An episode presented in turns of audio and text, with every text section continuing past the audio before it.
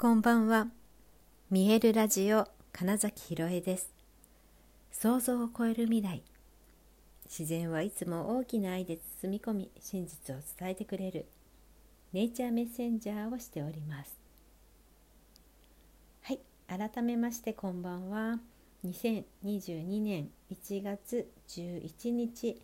見えるラジオ始まりました。はい。えー、今日はね、あのー、とてもいい日開運日ですよっていう噂をあちこちで聞いたかと思うんですけれども、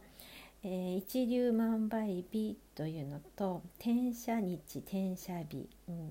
ていうのが、まあ、重なってます。あともう一つこんなのもあるよっていうのが、まあ、いくつかね言われてましたけれども、まあ、メインはねその2つの重なりで、えーと、年に多分、うん、転写日転写日はね6回ぐらいしかなかったはずでそのうちの一つでかつその一粒万倍日とも重なっててすごく今年の中では2番目くらいにいい日ですよって言ってましたね。ででですね皆さんはどんないいことがあったんだろうなみたいなのことを思いながら、えー、私はですねたまたまたまたまツイッターで、まあ、そういったことを書いてでかつそのだから最近あった良かったことと今年というかこれからね何がしていきたいかなっていうのを是非宣言しませんか？みたいなのを見てえー、最近ちょっとね、えー、っとお知らせをいただいた方でもあったので私がそこにね、ま投げかけたというかこの前の、えー、年末のねクリスマスパーティーの時のパフォーマンスが良かったこととその時にやっぱりあの演出してるのももっとエネルギーがあっていいよって言ってくれた人もいてそれすごい嬉しかったなって思ったことを、え素直に書いてであとだからこそやっぱりうんとなんだろうな人の心を動かせるで、まあ、オリジナルのいろいろなものを、うん、自分も表現していきたいし、えー、そういうことをできる、うん、人を増やしていきたいっていうのがあったんですよ。でそれをまあ書いたらあの演出について教えてくださいみたいにね書いてくださって えーって思いながらなはいでもそれ多くも嬉しいですという、うん、返しをしてそしたら結構本気で言ってますなんて書いてくださってでその後に今度はメッセージが来てですね。で、えっと、実は私が、えー、ブログノートの方にね実はあの俳優のためのオンラインサロンって言ってることとかを、まあ、ちょっとずつなんですけどまとめてたりするんですよ。でそこをどうやらあの読んでくださったようでねうん、本当にあれを見て、えー、こんなこんなワークショップやれたらななんてことを考えてたんですっておっしゃってくださってあこれ本気本当の本気だったと思って ますごくすっごくありがたく嬉しいことが実は起こったんですよ。はい、あの自分がうんそうこんやりたいことを宣言するとかにいい日ですよっていうことだったんですね。うん、一粒万倍日ってまさにその始まり、えー、稲がねなるように一粒のあの米粒からねたくさんのお米が取れますよね育ったら。はい、稲穂からね、はい、でそのイメージなんですよ。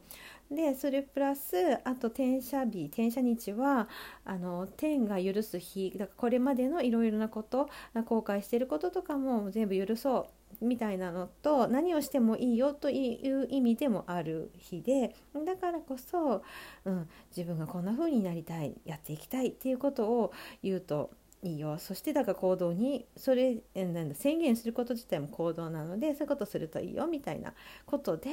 本当たまたまちらっと目にしてもうそれこそ日が変わったかなぐらいなんだけどちょっとねそう書いてみたらそんな不思議な面白い展開がちょっとやってきまして。ですのでちょっとねあのどんなワークショップにしようかなっていうのを、まあ、具体的に、えー、ちょっと企画書を書いてお渡ししようかなって思っていてもしねこれを聞いてるね俳優の方々がいたらああのなんかそんなのあるのねって 思ってちょっとあの情報をお待ちいただければいいかなと思っているところです。はい、あとそのそれこそノートにを見てくださったらえちょっとそういう俳優さん向けの記事もあったりするのでねですねはいなんていうことが、まあ、私のこの今日のいいいい日いいいいこと こんなことがあったよというお話でした。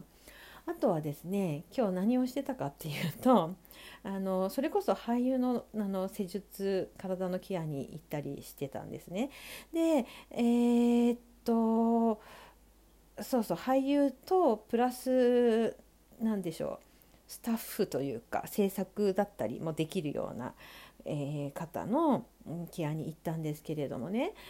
私がミエルやってる時には、まあ、自分の主催でねプロデュースして演出してもちろん振り付けしてその、まあ、自分も出るしとかって言ってあと本番小屋入り前までは実は制作業務もやってたりもするんです。でもそれこそそれは、まあ、自分一人でベースねミエルは一人一人の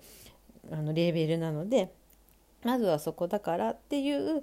前提をもとにしてますけどあの劇団とかになった時にね、えー、俳優が、まあ、何かの仕事役割を兼用することって、まあ、あると思うんです。私も劇団時代ね会計をやってたりとかあとえだか演出助手みたいなことをやりつつあの広報とかのね手伝いをしつつ、まあ、自分も舞台に立つみたいなこともいくつもありました。だけど、まあ、よく考えたらというかね本当はその役割がそれぞれのプロフェッショナルそれぞれの天才がいてその人たちがそれをやった方がうんとお互いのためにもなるというかねはずなんですよね。で、えーと、今日だからケアに行った方はね、えーと、その兼用の部分が結構思ったより自分でもあ思ったより結構それによって大変だと感じてるんだなっていうようなお話をしてくださってそうかそうかって、うん、だったら、えーと本当に他にできる人、うん、あのその仕事を渡せる人を早く探すのはいいと思いますよっていうお話とかねしてあのそうそうそうそういろいろねできるようになることも悪いことでは決してないんですよね。なんだけれどもうんと自分が今何をやりたいのかとかだからなんだろう自分は何者だろう何をやりたいんだろうっていうところが分かんなくなりがちなんですよねいろいろなことができちゃうと。なんと俗に言う器用貧乏みたいなね。ことになっちゃうとすごくその本来の一番の輝く部分っていうものさえだかエネルギーをそこに注げなくなっちゃうわけですよね他に使っちゃうと。でそこってすごいやっぱもったいないなと思っててでだからこそそのどこに、えー、と一番自分が100%、え力を注ぎたいんだろうっていうことを、うん、自分は何者なんだろう何をやりたいきたいんだろうっていうのがやっぱり大事だなみたいなことを 今日はなんかすごく感じたんです。で私はそのだから俳優のサポートをしている自分ももちろんその前に出てパフォーマンスすることもできるんだけど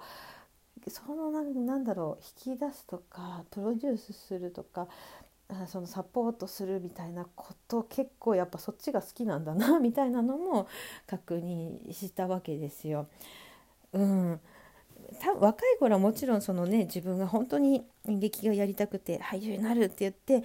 始めたことだけどそれこそ私もその中でいろいろ振り付けだったりね演出だったりって言っていろいろしていった中でそうじゃあどうしたいんだろうと思ったら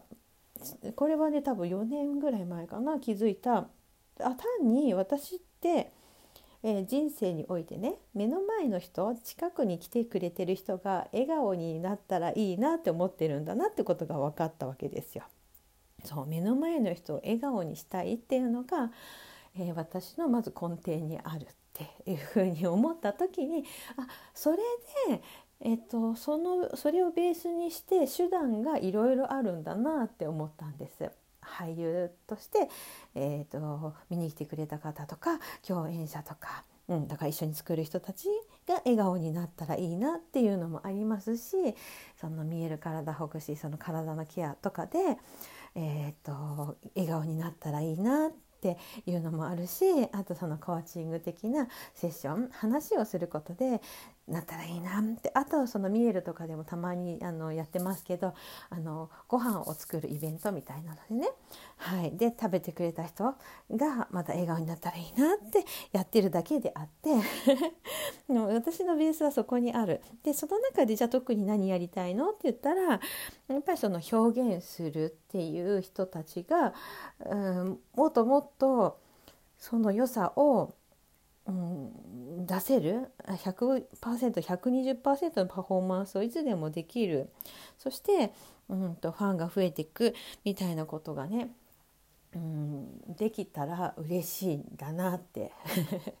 思っていて。でもちろんなんか自分がやるからこそやってきたからこそえ体感としても分かっていることもあってだからそれも含めて伝えられるっていうのも多分私の強みだなとは思うんですよね。ただ単に見てる側だけじゃなくってやる側っていうのの経験が、まあ、30年近くあるっていうのはすごく大きいかなとも思いながら、まあ、だからね本当に今日そのねなんか不意に流れがやってきたその俳優向けのワークショップみたいなのを、うんうん、組み立てるのがねちょっと楽しみで、えー、今いろいろとねあじゃあこんなことしようかななんてことを、はい、考えている、まあ、そんな1月最初の開運日でした。はいということで本日もご視聴くださりありがとうございました。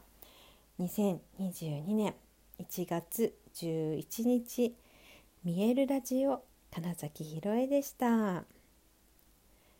おやすみなさい。